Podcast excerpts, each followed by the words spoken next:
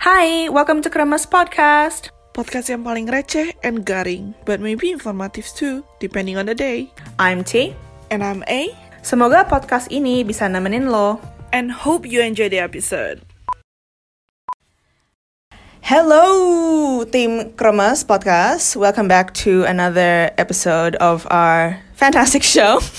Not biased at all whatsoever. Obviously, as always, I'm T, um, and I'm here joined with A. And today, our special guest is drum roll, please. Florentina Miradewi ya? you can't you can't even you cannot even uh, say my name correctly Enggak, itu udah bener kok udah bener udah bener Udah bener ya? Okay, 'cause it just comes up as Florentina, and then I was just like, no, like in my head I was like, no, I'm gonna say her full name, and it's like, ah, what's her full name?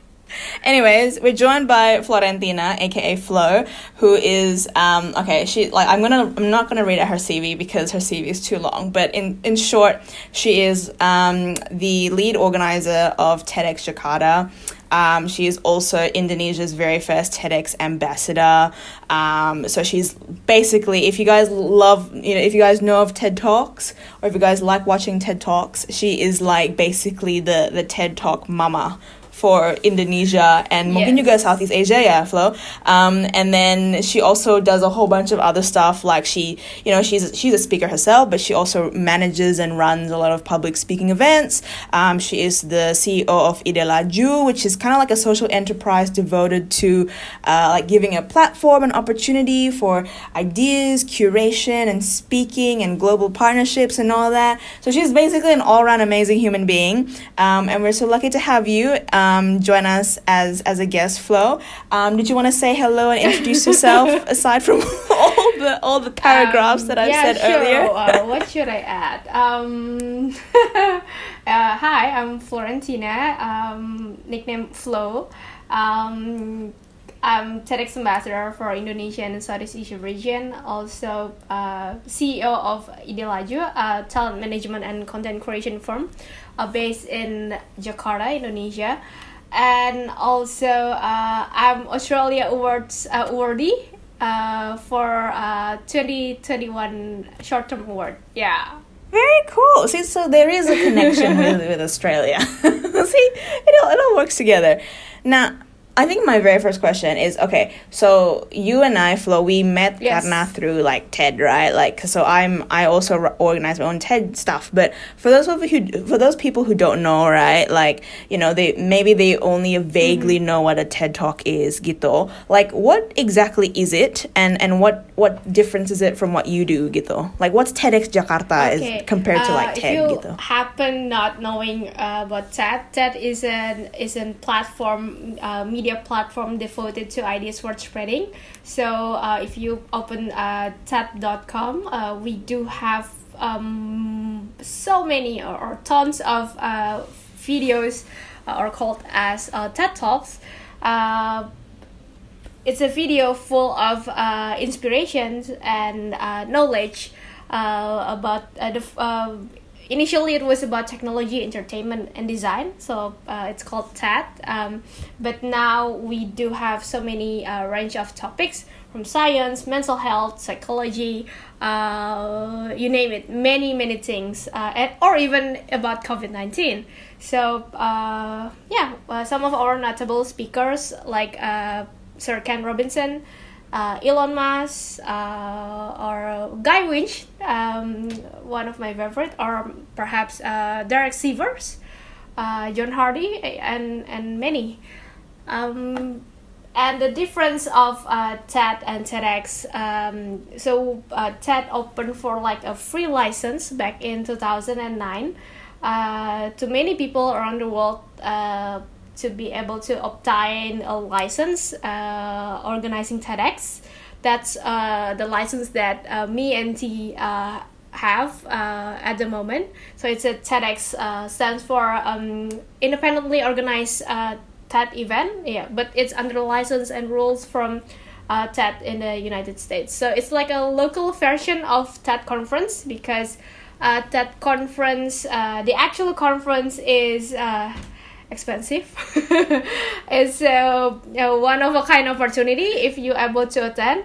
Uh, not only expensive, but you also have to apply, and then you know if you get selected, then uh, you can uh, you can you can go to the conference. But uh, going to the local fashion would be uh, more uh, more reachable, and you able to, to get to see talks and ideas from your local community. Jadi kalau kayak gitu kayak jadi TEDx Jakarta itu kan jadi usually speakernya jadi Jakarta ya atau dari Indo gitu ya. Itu like what's the process like? Jadi kayak kalian kayak invite speaker atau buka aplikasi atau gimana Gue gitu? cerita dulu ya, TEDx Jakarta itu uh, berdiri tahun 2009. Jadi uh, salah satu awal-awal uh, waktu Hmm. TED uh, buka uh, that license gitu. I joined back in 2010 ya, uh, uh, ya 2010. Terus um, kita karena udah ini tahun keberapa nih? Tahun ke-12 ya, tahun ke-12. Jadi eh, kita selalu buka eh, open aplikasi gitu ya untuk eh, anyone can apply to be speaker. You if you would like to nominate eh, your spouse, your friends or anyone that you know, kayaknya nih orang keren banget harus jadi TEDx Jakarta speaker so you can uh, nominate uh, their names uh, di website kita tedxjakarta.org. Nah, uh, selain itu juga uh, selain open uh, apa aplikasi, kita juga uh, selalu mencari. Jadi kalau ditanya gitu, lo tuh sehari-hari ngapain sih, Flo? Nah, uh, gue suka bilang kalau gue consistently looking for ideas worth spreading gitu untuk jadi speaker uh, entah di Yeah, TEDx yeah. Jakarta ataupun di uh, konferensi-konferensi lainnya yang gue mungkin terlibat.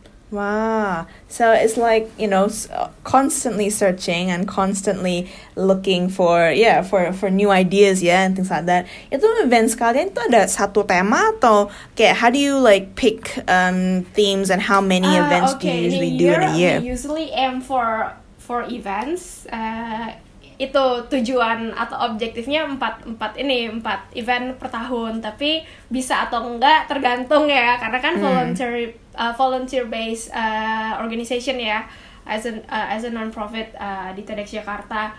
Jadi uh, biasanya kita punya uh, tiga salon event atau tiga small event.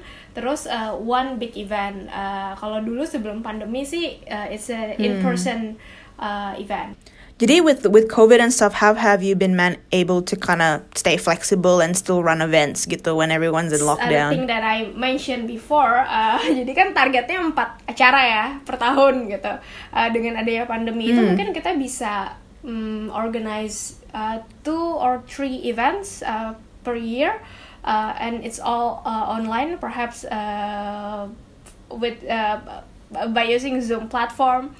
Um, and we try to to uh, find our shape atau form of uh, webinar juga gitu karena kan sekarang webinar banyak banget ya Uh, Right. lo tiap hari kalau kalau mau ikut juga bisa Iya. gitu tapi uh, apa sih webinar yang mungkin bisa lo merasa uh, gue apa ya gue bisa mengalokasikan waktu gue dan waktu gue tidak terbuang sia-sia di antara kesibukan-kesibukan gitu. Jadi kita coba gimana supaya mungkin waktunya tidak overwhelming uh, dari durasi gitu. Terus kapan nih mau weekdays atau weekend gitu. Terus kalau kalau weekend kapan waktu yang terbaik gitu. Misalnya kita biasanya tuh selama pandemi Sabtu jam 10 sampai 12 gitu Uh, yang pertama kita nggak pengen lama-lama gitu terus yang kedua supaya ya kalau lo hari Sabtu abis itu mau grocery shopping atau lo mau kumpul keluarga atau mau bobo siang you still get you still get to do it gitu. Dan bangunnya nggak usah pagi-pagi kalau acara jam 10 gitu Yeah. lo bisa bangun 9.30 atau Yeah. 9.59 kalau lo mau gitu Wah, ada banyak pikiran ya. So much that you have to think about. Was it actually um I guess like a question from us. Is like um karena kan emang Indo kan heavy banget tentang public speaker. Kayak apalagi kemarin waktu lagi ada apa uh, what is that app yang kayak Ah, semua Clubhouse. literally just suddenly clubhouse. Lu semua jadi ya lu jadi semua jadi uh, your own public speaker gitu. Like you have your own well, your own like room chat gitu kan. Dan kayak dan Indo yang aku tahu tuh banyak banget apa webinar as you said atau enggak diundang untuk ngobrol di sini ngobrol di sana dari university masing-masing segala macam. So how is that in terms of like competition with TEDx? Like do you feel like there's sense of competition or were you like no that actually the target audience is totally different? Kind of maybe your target audience is more on towards to adults that are in the business in the in the you know like already working or in that like that level or was it like actually yeah we do have to like figure out the trend. We need to also invite those people that they are already speaking in those places. Karena kan gak cuma itu doang karena semua artis sekarang basically podcast juga gitu kan. Kayak like their term YouTube podcast kayak like you can see all the big name artists in YouTube having their own podcast having their own chat to chat session and they have that name they have their own name as the selling point. Oh si ini ngomong sama si ini nih lihat nih ini, ini chat antara ini sama ini. But like TEDx in general um, what I found is they're more like if I want to improve mm-hmm. myself, I will listen to a TEDx mm-hmm. like podcast or TEDx show, right? But that is like from the mindset of like a business person or like a mindset of like someone in the mm-hmm. workforce, someone in the marketplace, like someone that kalau itu kompetisinya gimana? Atau gimana kalian handle the competition? Or you you don't think of it as much and you know Oke, kalau gue ngelihatnya jujur bukan competition ya. Justru gue ngelihatnya ini sebagai uh, ekosistem gitu. Jadi ekosistem semakin banyak pemainnya, berarti you are not alone. Berarti ekosistemnya semakin terbentuk ya gitu. Makanya ada tuh uh, infrastruktur atau platform plat kok infrastruktur kayak bangunan platform ya mungkin jadinya ada platform uh, misalnya IG Live yang tadinya berdua jadi bisa bertiga gitu kan platformnya jadi semakin mendukung gitu terus juga ada Clubhouse gitu terus uh, ada lagi uh, orang-orang yang bikin uh, podcast tapi pas recording sambil sambil di record videonya jadi video podcast and then they can upload it as well in in TikTok or YouTube gitu kan. Ap- apalagi nih podcastnya apa uh, Rafathar. Kan sering banget. Po eh Rafathar punya podcast? iya jadi uh, AA sama mamanya. Hah serius? I didn't even know lah itu sering banget gue tahu apa sering banget muncul di TikTok gue tahu Deddy Kobuser Hmm, itu juga Iya, I know, I know Deddy Wow. Kobuser, I know Vidi Aldiano have it. Cuman mm, apa Daniel Mananta gitu, tapi I didn't know that Rahfatar also have it. Oh, that's interesting. Tapi kayaknya it's, it's becoming the trend kan sampai so much so that apa the, there's so many memes yang kayak you know like oh mendadak kayak I have this like big um you know like mental intervention to have this big light bulb moment. Like I should become a TED talker or I should make an, my own podcast. Apa gitu kan. So, so much so that it's like like we don't need every single person to start their own podcast out of lockdown. That's true that's true. Which is kind of how we started though so it's like yeah.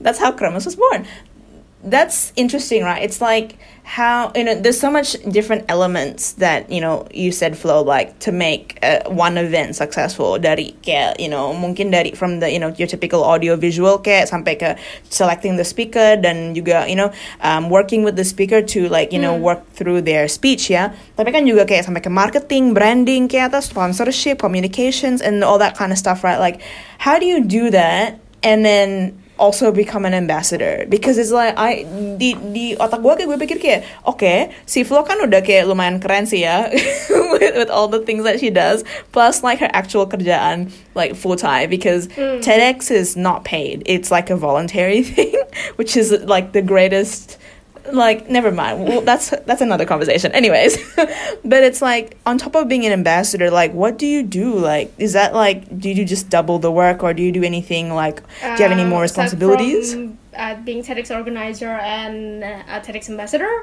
uh, responsibility full time work uh, at Ida Laju as a CEO. Uh, that's the one that consume my time uh, so much. Pastinya ya, it's a full time full time job. Ya, gua gua makannya dari situ gajinya, bukan dari yang lain.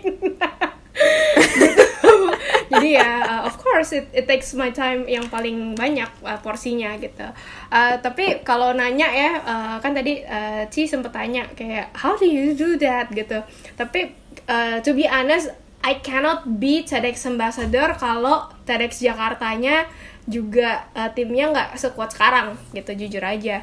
Gitu karena uh, because kita Hmm. udah lumayan lama dan uh, apa ya uh, sudah sudah lumayan adalah uh, apa uh, struktur organisasinya. Terus uh, apa ya kayak uh, SOP SOP-nya udah ada juga gitu ya. Jadi um, ya lumayan sih. Jadinya gue bisa uh, allocating my time to um, apa to foster the community uh, and also to give mentorship to new TEDx organizers uh, if they need to uh, get a mentorship. Jadi with like COVID and with lockdown dan kan kalian kan nggak bisa gimana ya uh, kolaborasi in in person ya as as normal gitu sebelum COVID. How has that has that impacted your team dynamic and how did you overcome those challenges? Dynamic, um, the first thing that uh, came to my mind adalah we do really miss each other so much gitu. Lo bayangin kalau dulu ya kita tiap Sabtu itu meeting Sabtu pagi itu gue meeting uh, TEDx Jakarta dan meetingnya tuh uh, kita punya apa kita punya partnership sama uh, coworking space gitu Uh, jadi kita dapat ruang meeting yang Right. besar dan kita bisa lumayan rame lah kayak mungkin 15 orang gitu 10-15 orang bisa bisa uh, apa our Wah, team iya, bisa iya. meeting gitu dan selain meeting pastinya lo tahu dong kalau meeting TEDx nggak cuma nggak cuma meeting abis itu kita bisa makan ya kan abis, Makan. Betul. Arisan, betul bisa gosip juga bersosial. gitu ya. Nah eh, bagian-bagian itu yang kita kangen banget gitu. Jadi bukan cuma bukan cuma meetingnya tapi the hangout part uh, that we really miss each other. Dan di bulan-bulan pertama uh, COVID-19 uh, pandemic itu berat banget buat kita. Yang itu jadi kebiasaan kan tiap weekend terus tiba-tiba hilang gitu. Tapi kalau sekarang em, selain itu kan aspek ini ya emosional ya gitu Eh, tapi kalau sekarang eh, kita tidak melihat bahwa eh, apa ya pandemi dan nggak bisa in person meeting jadi halangan gitu tantangan iya tapi nggak jadi halangan Yeah, okay. Bagus ya, like you still manage to, you know, positively overcome those challenges and still, you know, obviously make amazing events. Um, and still be an ambassador. So so many things, honestly. Like you, you, you, your world seems to have more than twenty four hours in a day. Like I, I constantly see you on social media doing all these cool stuff. And then on top of TEDx Jakarta, on top of Ambassador, on top of Ide Laju, you're also running like Southeast Asia Oh. TEDx workshops. Dan itu juga kayak, you know, that's that's not just an easy thing, right? It's just like that's an that's not like you, need to talk to more people and you need to organize and, and prep some more. It's just like how does Flo do all this in one day? Honestly, it's like uh. crazy. If I were to segue a little bit and let's just now focus ke Ide Laju ya. Nah, Ide Laju ini apa ya sebenarnya? Like give us a little bit of a Okay, spiel of, of so, what this is uh, about. Ideology is a is a uh, content creation and talent management firm.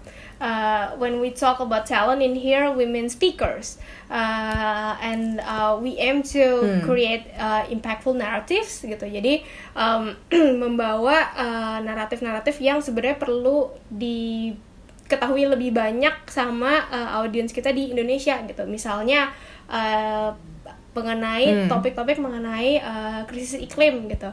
Nah, uh, about climate crisis kalau sekarang gitu, uh, sekarang kan bulan November ya.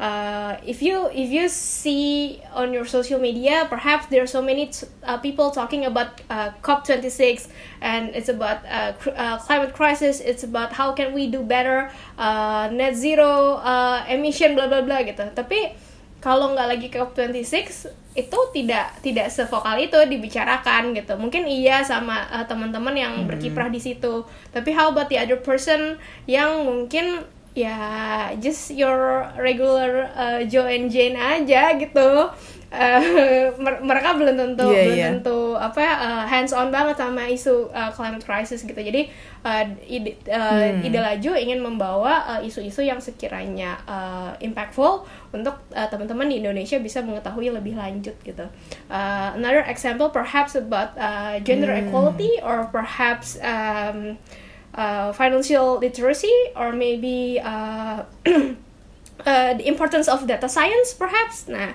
jadi mungkin uh, itu itu yang kita cari. tapi uh, selain itu apalagi ya mungkin uh, budaya uh, the importance of uh, get back to your own uh, roots uh, itu juga salah satu yang ingin kita uh, Hmm. jadikan impactful narrative juga and it's also supporting the uh, sustainable development goals uh, part education di mana salah satunya selain uh, formal education adalah uh, informal education gitu jadi lo bisa getting knowledge dari Hmm. uh, apa sih uh, pergi ke conference gitu terus uh, um, dengerin webinar Yeah. atau watch webinar gitu. Atau bisa juga ikutan uh, training atau workshop atau some call it capacity building gitu. Now I was I was asking like, is this so your company is helping the public speakers, or is your company helping awareness of the topic itself? Jadi kayak ini yang kita apply untuk jadi kayak your employee as a public speaker. So you nurture them and you mentor them to be um, the, the public speaker that they to raise awareness. Atau you're the one that organize the events and the, you know the awareness for people. Maybe create campaigns and stuff like that in order to, you know, to highlight awareness on those topics.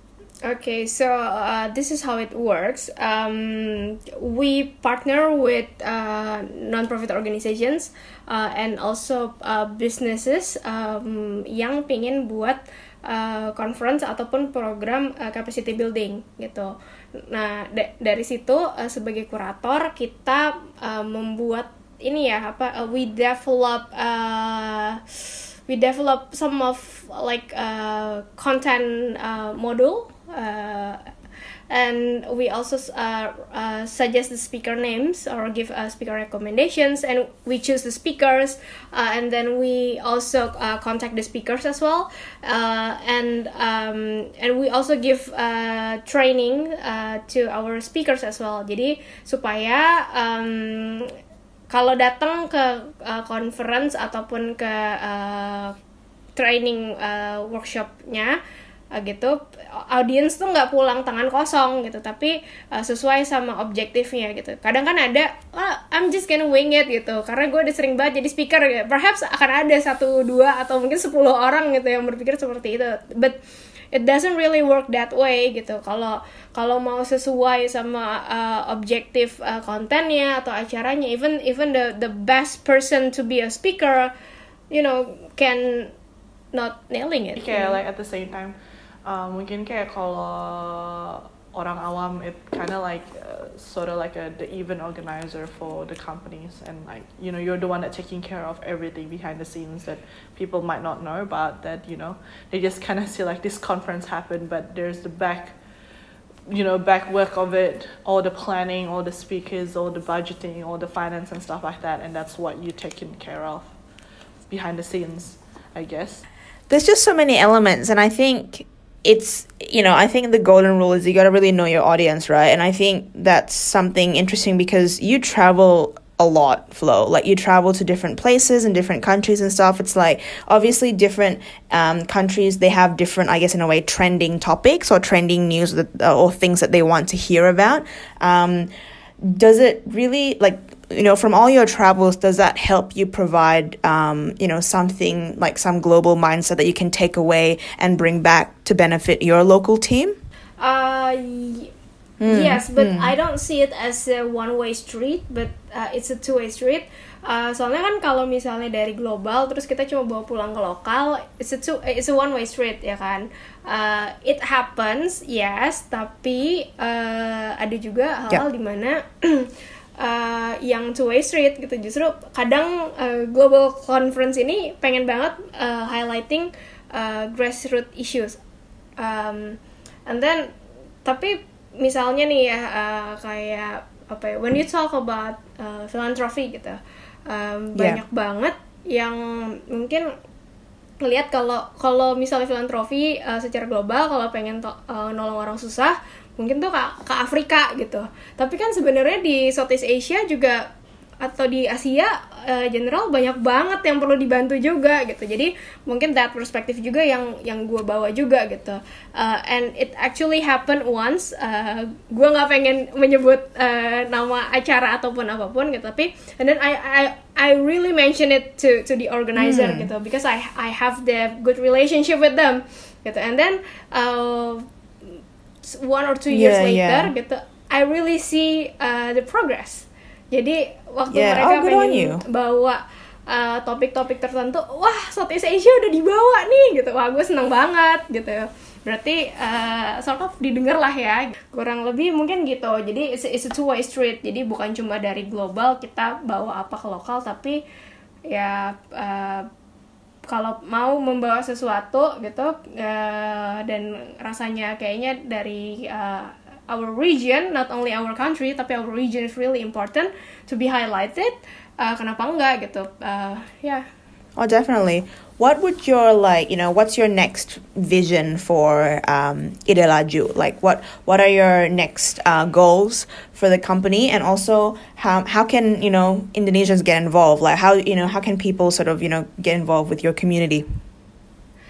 Okay, uh, the vision for the company, the vision for the company, I think uh, karena sudah akhir tahun dan menjelang RUPS ya, I think I would like to uh, uh, keep it confidential at the moment. Uh, the, the next, the, the next vision. We look forward Uh, to the surprise when we get it. but but I do have some plans and uh, including uh, expanding uh, my uh, the business to the region. Um, ya mungkin mungkin itu kali ya uh, in a summary gitu. Kalau like I guess do you have any tips and tricks for the people or like the youngins or like you know the people of uh, of today if they want to be you know if they want to if they have the same passion as you and want to be involved in this kind of um, industry untuk kayak bisa ngebantuin um, raise awareness atau mereka really interested in organizing events or they're really interested in public speaking. Is there any tips and tricks you would like to give them? Whether it's coming from volunteering atau coming from making their own atau like yeah is there any particular tips and tricks that you you would like to give them Hmm, Oke, Uh, mungkin yang paling orang tertarik biasanya adalah how can I be a speaker gitu. What is the tips and tricks gitu. Nah, uh, in my perspective as a creator, uh, if you would like to be a speaker, uh, mungkin in in a short summary, uh, first uh, focus on one single idea. Um, jadi kadang uh, when we go uh, to a conference and then we we see someone being a speaker. Terus wah tadinya ngomongin mobil listrik sekarang abis itu ngomongin uh, hal-hal lain yang kayak mungkin masa kecil dan lain-lainnya gitu. Terus kok kayaknya ini banget ya apa storynya panjang banget. Dia kayak punya kayak punya 12 12 nyawa gitu ya. Kayak kayak banyak banget storynya gitu Uh, and the audience sometimes uh, they get uh, confused gitu. What is the takeaway? Uh, apa nih yang bisa gue bawa pulang? So uh, my suggestion is uh, focus on one single idea. If you have some uh, supporting ideas that's good. Tapi uh, please make it your uh, make it as your supporting ideas. Jadi harus uh, supporting this one single idea. Ya perhaps the other supporting ideas mungkin uh, your research your uh, data that you found um, and yeah uh, so it has to support uh, the single idea. And then the second one is uh, know your uh, try to know your audience gitu. Jadi bukan misalnya kalau ada speaking invitation uh, oh kapan di mana gitu tapi also uh, who are the audience gitu tanya uh, karena orang yang misalnya uh, millennials uh, sama mungkin sama uh, Gen Z uh, would be a different uh, age uh, apa age category gitu jadi you Yeah. have to know who are your audience and then the third one is uh, practice practice and practice gitu Yeah. Uh, soalnya banyak banget yang kayak ah you know I can just wing it. Uh, gue udah biasa banget jadi speaker atau apa gitu. Uh, itu tidak tidak terjadi semata-mata gitu. Uh, mungkin emang buat buat some politician mungkin mungkin itu bisa gitu ya gitu. Kayak karena formatnya speech gitu. Sudah dibuatkan sama uh, their assistant gitu. Tapi Yeah. when you would like to to give uh, in uh, an uh, impactful talk then you have to practice gitu. Jadi lo tahu kapan lo mesti take a, pause dan ambil napas atau kapan you have to make a jokes event or uh, when you have to uh, making a summary or, or how you would like to close uh, your talk gitu Yeah. so yeah that's so that's such good advice. And it's just one of those you know it's so universal like and it, it can apply to anything honestly. Like it, you don't have to be preparing to do a tedx or a ted talk. You can literally be preparing to do like you know a presentation at uni or something right? I think these are some really good tips that you can adapt and apply to in, in a lot of different situations and that's really helpful. Flo thank you so much. Like honestly we should totally i, I really want to do a part two because we can talk about so many other things um, you know and we can keep this conversation going but it's definitely been so insi- you know exciting just like learning about your journey but also understanding you know what how you curate these events to attract your audience? And also what you know what are these global ideas that you know the Indonesian demographic wants to hear now versus also the world? And also you're learning about your journey you know um, juga kerja bersama dengan you know international groups and international um, change makers like yourself as well. So that's been really really cool.